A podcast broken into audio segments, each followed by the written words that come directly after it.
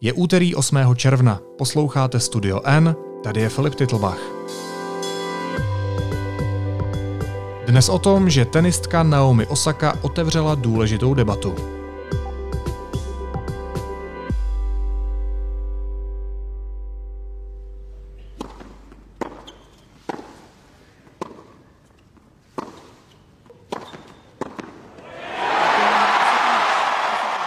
Druhá nejlepší tenistka světa Naomi Osaka náhle odešla z jednoho a potom i ze druhého turnaje. Bere ohledy na své psychické zdraví a nechce mluvit s novináři. Co minulý týden začalo jako malá kauza, je najednou celosportovní záležitost, kdy jedno velké sportovní jméno za druhým vyjadřuje 23-leté tenisové hvězdě velkou podporu. Její krok ale vyvolává i vlnu odsouzení. Příběh japonsko-americké tenistky sleduje reportérka Jana Ciglerová. Jani, vítej, ahoj. Ahoj Filipe, dobrý den. Four time Grand Slam winner Naomi Osaka is making news this morning after announcing she will not take questions from the media during the upcoming French Open. The reason Osaka says she wants to focus on her mental health and wants to avoid all the negativity associated with press conferences after matches.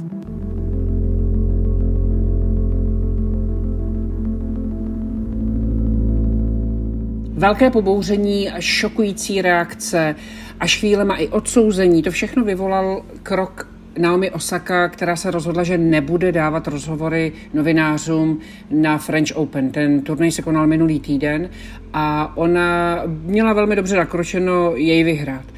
A mm, ze začátku to působilo jako taková vlastně jako trochu primadona, prostě nafoukaná mladá sportovkyně, která je hvězda. No ale uh, pak jsme si přečetli to, co vlastně ona řekla k tomu odůvodnění, proč se tak rozhodla. A tak trochu velká část těchto těch kritiků, mezi kterých jsem třeba ze začátku patřila i já, zblkla. A co se psalo v tom prohlášení? Já ti to přečtu schválně, protože to je, to, je to hrozně silný. Um, hey everyone, eh, píše Naomi Osaka. Doufám, že se máte všichni dobře. Píšu vám, protože vám chci říct, eh, proč nebudu na dávat tiskové konference na Roland Garo. Často mám pocit, že na zdraví, mentální zdraví atletů nikdo nebere ohled a potvrdí se mi to vždycky, když nějakou tiskovou konferenci vidím nebo se nějaké zúčastním. Příliš mnohokrát jsem viděla záběry na atlety, kteří se složí po té, co v tiskové místnosti eh, čelí otázkám po té, co prohráli. A já vím, že jste to viděli taky. Přijde mi, že to je jako kdybyste kopali do člověka, když, jsou na tom, když je na tom hodně špatně. A vlastně nechápu, co vás k tomu vede. To, že nebudu dávat tiskové konference, není nic osobního. Já mám přátelské vztahy s novináři, ale jestli si tato organizace myslí, že nám prostě může říct, mluv s novinářem a jinak, tě, jinak ti dáme pokutu a bude nadále pokračovat v ignoraci mentálního zdraví, tak já se toho prostě nechci účastnit. A doufám, že ta pokuta, kterou za tohle dostanu, půjde na nějakou charitu, která se zabývá mentálním zdravím. The 23 year old from Japan said that making players answer questions after a defeat was, quote, kicking a person while they're down. Osaka says she expects a big fine for her actions and hopes the money will go to a mental health charity. A to byl i ten důvod, proč uh, Naomi odstoupila z turnaje? Vlastně jo, ale nejenom. Eh, protože v tu chvíli o tom začali všichni mluvit. A pozornost na, na ten turnaj Roland Garo se vlastně celá strhla na Naomi Osaka. A ona říká, mně to vlastně, mně došlo, že já nemůžu, já svým rozhodnutím nemůžu vlastně eh, na sebe strhávat pozornost, která patří všem těm sportovcům, kteří se tam toho účastní. A tak se rozhodla, že odstoupí. Když se rozhodla, že odstoupí, tak vydala ještě jedno takovéhle prohlášení, které bylo ještě silnější než, než to první a tam vlastně přiznala, že od roku 2018 od US Open turnaje má silné vlny depresí, se kterými si neví rady. A že se rozhodla dát přednost svýmu psychickému zdraví před tím, že eh, dohraje ten turnaj. I would say I have a lot of expectation on myself. Sometimes I battle myself with that. And it may be a bit different from what my opponent feels, but there's no way a person can walk onto a court and not feel anything. Every second counts, and you want to make the most out of your time.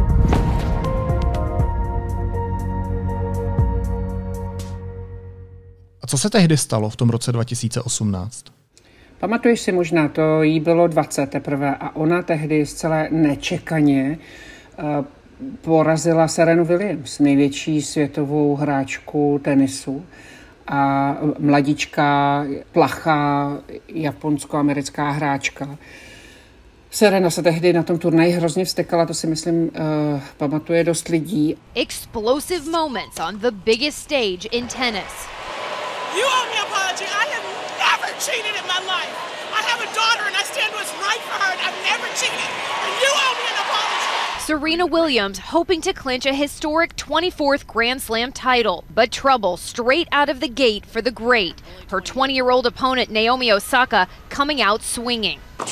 A když tu cenu přebírali, tak Naomi Osaka brečela, dokonce se za to Sereně omluvila, že to vyhrála a vlastně to bylo celý takový hrozně divní. Lidi pak byli na Serenu Williams hrozně naštvaný. Paradoxně to byla právě Serena Williams, která teď byla mezi prvními, kteří eh, Naomi Osaka přispěchali na pomoc. The only thing I feel is that uh, I feel for Naomi. I feel like uh, I wish I could give her a hug because I know what it's like. Like I said, I've been in those positions. We have different personalities. Um, and people are different. Not everyone is the same. Um, I'm thick, you know, other people are thin. So um, everyone is different and everyone handles things differently. So, you know, you just have to let her handle it the way she wants to in the best way that she thinks she can. And um, that's the only thing I can say. I think she's doing the best that she can.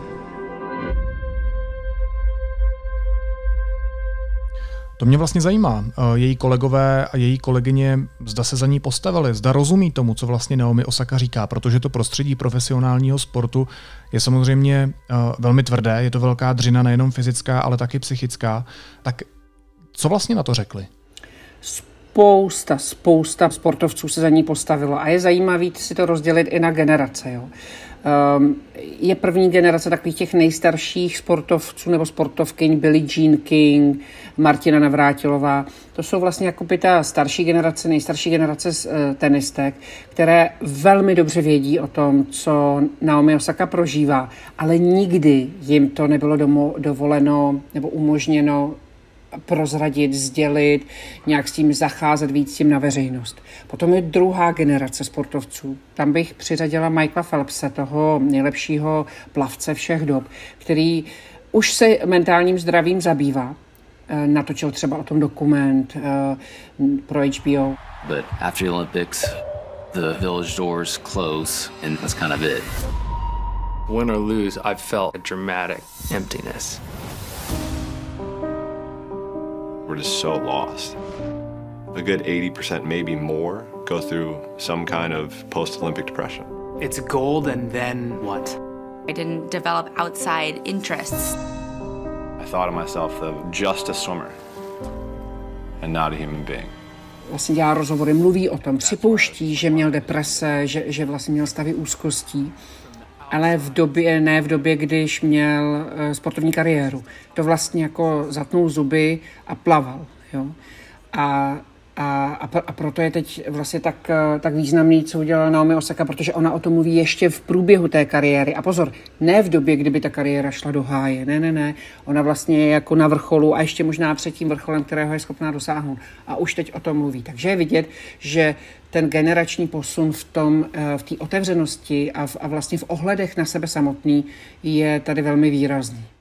What went through your mind when Naomi Osaka, you know, number two tennis player in the world, steps out of the French Open because she says she wants to deal with her mental health?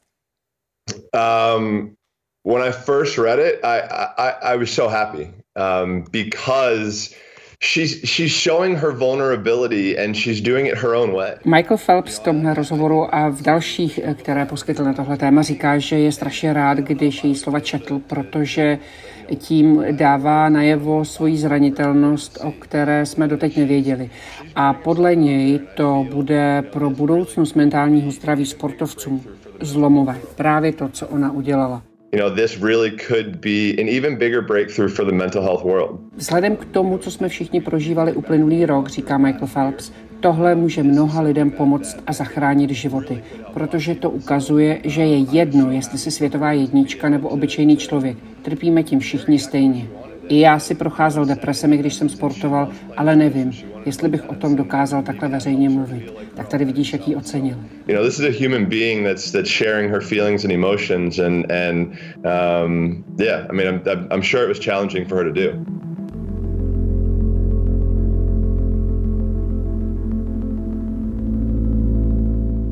Ale určitě ne každý tleská. Je tady skupina lidí ze sportovní branže, od fanoušků přes přes manažery až po novináře, kteří ten její přístup kritizují. Tak hned eh, nejdřív se ozvali samozřejmě ty vedení těch Grand Slamových turnajů, kteří řekli, že ať si jako sportovci nemyslí tenisti, že si taky takhle budou odmítat mluvit s novináři a pak, když by to někoho napadlo, tak se, tak se s tím může rozloučit. Buď, buď bude, dostane tučnou pokutu, anebo bude přímo z turnaje vyhozen. Tady se ukázalo, že oni teda pro to pochopení vlastně vůbec zatím nemají. A co fanoušci? Co tenisoví fanoušci? Zase jak kteří. Jo. Je, je, je skupina lidí, která namítá, že prostě je to její povinnost. Takhle to je v tomhle světě. Všimla jsem si z těch reakcí, že vlastně pocházejí často od lidí, kteří se, kteří se kolem eh, sportu, eh, vrcholového sportu pohybují, ale sami těmi vrcholovými sportovci nejsou. Ze strany těch vrcholových sportovců spíš přišlo pochopení, a když někdo to pochopení neměl, tak mlčel, protože třeba nebyl to ochotný sdělit nebo tak. Ale mm, ty, takový ty trenéři a třeba i novináři kolikrát sportovní říkají, a je, je to silný argument, ale podle mě to není celý argument. Nicméně je to silný argument. Oni říkají, že vlastně že ty peníze, které ti sportovci vydělávají, jsou vlastně i odrazem toho, jakou podporu mají mezi fanoušky. A Naomi Osaka je v tomhle nejlíp placenou atletkou světa. Ona vlastně za minulý rok vydělala 55 milionů dolarů, jak na vítězstvích v turnajích, tak i na těch uh, zdrojích eh, nebo odměnách za, za, za reklamní kampaně. Ona, dělá, ona je tváří Louis Vuitton, to je nejžádanější reklama v módním světě. Nike, to je zase nejžádanější reklama v, ve sportovním světě, Nissanu, Tag Heuer, prostě ona vlastně eh, spoustu, spoustu peněz má právě za to, že ji fanoušci milují a, a média, novináři, to jsou takový jakoby můstek mezi tím sportovcem a těmi fanoušky. To nejde jakoby víc. Takže oni říkají, hele, to ti přece nemůže eh, být nic tak těžkého tady říct pár slov prostě novinářům a, a vlastně tím pádem jakoby fanouškům. A když odmítáš novináře, odmítáš taky fanoušky. To je jedna část toho argumentu. A ta druhá? Ta druhá je ta, co říká Naomi. Ona říká, já jsem si, já se připadám, jak kdybych ležela na zemi v klubičku a vy jste do mě kopali. A přes tenhle argument prostě nejede vlak. Ona vlastně těžko po ní někdo může chtít, aby byla cvičenou opicí, která se usměje na požádání a její psychické zdraví nám je jedno kdo má opravdu jí rád nebo jí fandí, tak přece chce, aby byla silná a aby se jí dařilo. A to je jen na ní, jak, jak se jí vlastně bude dařit. To jí nikdo nemůže nařídit. Když jsme se bavili o tom argumentu peněz, tak tady nepadla ještě jedna část lidí, která ve sportu je samozřejmě uh, taky velmi důležitá, zvlášť v tom vrcholovém profesionálním sportu, a to jsou sponzoři uh, jednotlivých klubů a jednotlivých sportovců. Jak oni se tvářili na to, jak se vlastně k celé věci Naomi Osaka postavila? Jaký teď vnímají fanoušci? Oni k tomu přece taky museli zaujmout nějaký postoj, ať chtěli nebo nechtěli. A velmi důležitý, oni jsou rozhodující. Oni přinášejí peníze jak do sportu, tak Naomi Osaka, takže oni vlastně by měli mít to hlavní slovo. A o to bylo povzbudivější, že ji neodsoudili za to. Já nevím, jestli si pamatuješ, když třeba Martina Navrátilová nebo i ta Billie Jean King, když oni vlastně přišli, eh, na, vyšli najevo s tím, že mají jinou než většinovou sexualitu, tak sponzoři odcházeli z turnajů, rušili se ty turnaje, prostě bylo to vlastně, eh, ty peníze šly z toho okamžitě, pryč se z toho odlejvaly peníze. A proto je důležité, jak se zachovali teďko. No a, a jedna firma za druhou jí vyjadřuje podporu. Eh, Nike okamžitě přišla s tím, že stojí za Naomi, Tag Heuer, ty luxusní hodinky, které jsem zmínila, Dokonce Mastercard, která ji taky podporuje. Jak všichni říkají, Naomi, tvoje psychické zdraví je důležitější, eh, obdivujeme tě za to, že si to dokázala říct otevřeně a tak. A já si myslím, že jeden z těch důvodů, proč eh, ty firmy dokázaly s tím takhle přijít, je i to, co jsme si všichni zažili uplynulý rok. A, a to, jakou důležitost jsme si všichni přiznali a připustili, že to psychický zdraví má. Takže si myslím, že i to, co Naomi Osaka teď udělala, je vlastně takovým jakoby dalším z těch, dal, další z těch věcí, která se děje v důsledku covidu.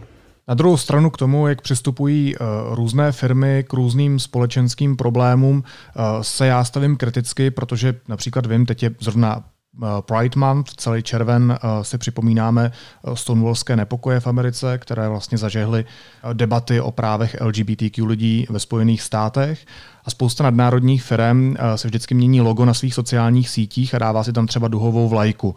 Jsou to opravdu obrovské světové firmy. Jenže eh, teď někdo dokonce upozornil na to, že některé firmy to dělají pouze v těch částech světa, kde LGBTQ práva nejsou tak pošlapávána jako v jiných částech světa. Jo? Takže potom eh, to logo na sociální síti máš eh, duhové třeba pouze pro Evropu, a když se podíváš na Blízký východ, tak tam už je to klasické logo. A tak se ptám, jestli tenhle přístup těch velkých firm, těch sponzorů, taky není trošku kvůli tomu, že psychické zdraví přestává být v naší části světa tak velkým stigmatem, jako bývalo v minulosti, takže těm velkým firmám to vlastně nemůže úplně ublížit, když se za Naomi postaví. Samozřejmě, že právě vzhledem k tomu, co jsme teď všichni uplynulých 12-15 měsíců prožívali, by těm firmám vůbec nepomohlo, kdyby se tvářili, že psychické zdraví není jako priorita. Určitě si to spočítali, jakožto si tyto firmy ty věci vždycky spočítají. A zjevně se jim to vyplatí.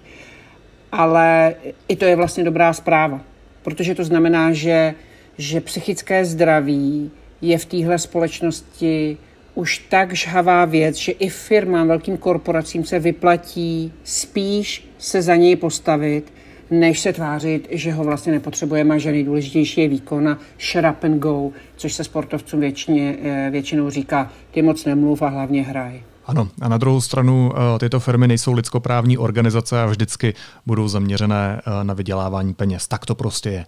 Je to psychické zdraví u sportovců obecně zanedbané téma? Má tahle kauza potenciál vyvolat nějakou, řekněme, větší společenskou debatu nad psychikou sportovců? Já si myslím, že jo, protože sportovci o tom pomalu, ale jistě mluví. Eh, Martina Navrátilová třeba řekla eh, moc hezkou větu, která to podle mě strašně vyjadřuje a to je, že naučili nás starat se o naše tělo, ale už nás tak nenaučili, jak se starat o svoji duši. A e, pro sportovce je to velký problém dlouhé generace už. Já znám několik sportovců, jednoho docela blízko, eh, kteří právě proto, že je vlastně nikdo nenaučil se eh, starat o to, aby jim bylo dobře a jak vlastně jak zvládat různá úskalí. Vem si, když si vrcholový sportovec, tak všechno je za tebe řešený. Všechno. Úplně od pojištění po eh, to, kdo, kdo vynáší popelnice nebo kolik se platí za popelnice. A ten sportovec vlastně když ho ten vrcholový sport potom vyplivne, tak nic moc neumí. Neumí úplně běžně fungovat. A to nejenom v obyčejném životě, ale i v takové té otázce eh, sebepéče. To je velký téma a to nejenom v zahraničí, ale samozřejmě i v Česku. A čím více o tom bude mluvit, tím líp.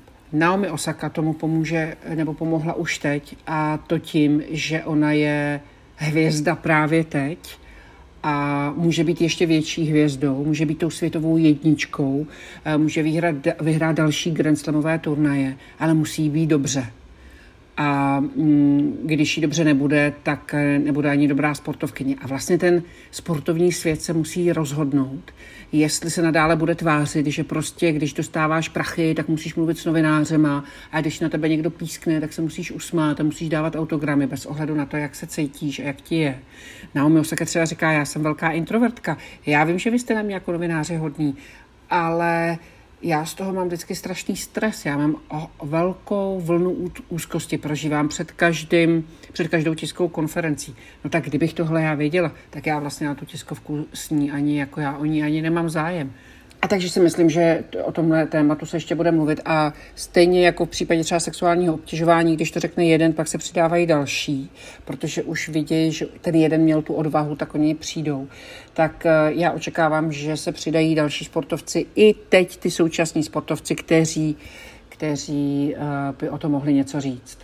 To, o čem se bavíme ve sportovním světě, se děje i v hudebním, respektive uměleckém světě. Já jsem nedávno viděl dokument o zpěvačce Billie Eilish, která uh, taky trpí psychickými problémy. Uh, bylo tam několik záběrů o tom, jak musela jít uh, bavit se s některými lidmi, chodit na tiskovky, právě dávat autogramy, i když byla uh, úplně v háji, když to, když to řeknu diplomaticky.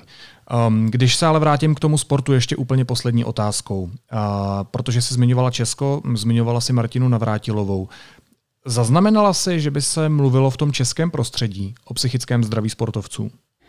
Byly tady nějaké pokusy, e, není to poprvé, ale z nějakého důvodu se to nikdy nestalo takovým masovým tématem. Ono se to nestalo masovým tématem ani v tom zahraničí, takže Česko v tom není výjimečné, ale myslím, že mám pocit, e, že jsme ještě víc e, to máme jako tabu tady než, než zahraničí, kde, kde mám pocit, že eh, ti sportovci stále častěji vlastně o těch svých pocitech mluví. Um, tady v Česku vznikl takový projekt uh, asi před dvěma nebo třema lety, který se jmenuje Čistá hlava a tam se vlastně jako významní čeští fotbalisté uh, jako vyznali z toho nebo popsali co, co prožívali, co pro ně je těžké a tak. A vlastně to pracuje s tím, že sportovci, eh, zejména fotbalisté, ale všichni sportovci um, zažívají deprese, úzkosti, uh, co jsou ty spouštěče těchto uh, depresí nebo těchto psychických stavů uh, nelibých, nepříjemných. A je to taková vlastně osvěta. Celkové společenské téma se z toho ale ještě v Česku nestalo a mělo by. Říká redaktorka deníku N. Ciglerová. Jeni, moc si děkuju za rozhovor a měj se hezky. Ahoj. Ahoj Filipa a děkuju. A teď už jsou na řadě zprávy, které by vás dneska neměly minout. Učitelé a žáci nebudou muset ode dneška nosit při výuce roušky v 11 krajích. Povinnost zůstane ve Zlínském, Jihočeském a Libereckém kraji. O přestávkách a ve společných prostorách musí mít všichni roušku i nadále. Ode dneška se také může zvýšit kapacita diváků na tisíc uvnitř a 2000 venku. Podmínky testování se v kultuře sjednotí s restauracemi, schválila to vláda. Tribunál v Hágu s konečnou platností potvrdil bývalému veliteli bosensko-srbské armády Radku Mladičovi doživotní trest za genocidu spojenou se srebrenickým masakrem a další zločiny spáchané za války v Bosně v letech 1992 až 1995. Ministři životního prostředí a zahraničí mají sjednat mezivládní dohodu s Polskem ohledně dolu Turov, který je předmětem sporů. Schválila to vláda. A americký úřad pro kontrolu potravin a léčiv schválil po téměř 20 letech nový lék proti Alzheimerově nemoci. Přípravek od společnosti Biogen by měl pomoci v raných fázích choroby. Podle některých vědců ale pro účinnost léčby chybějí důkazy. A na závěr ještě jízlivá poznámka. Možná už vám do schránky přišly předvolební noviny hnutí SPD, které se jmenují Na vlastní oči. Jejich poslední stránka vypadá jako leták ze supermarketu. Tomio Okamura láká příznivce na levné mléko, chleba, vepřové, máslo anebo mrkev. Ale taky prodává další věci, ale o těch už se noviny nezmiňují. Šíření nenávisti s 20% slevou za 25,90. Xenofobie dva kusy za 9,90. A rodinné balení populismu za pouhých 12,90. Naslyšenou zítra.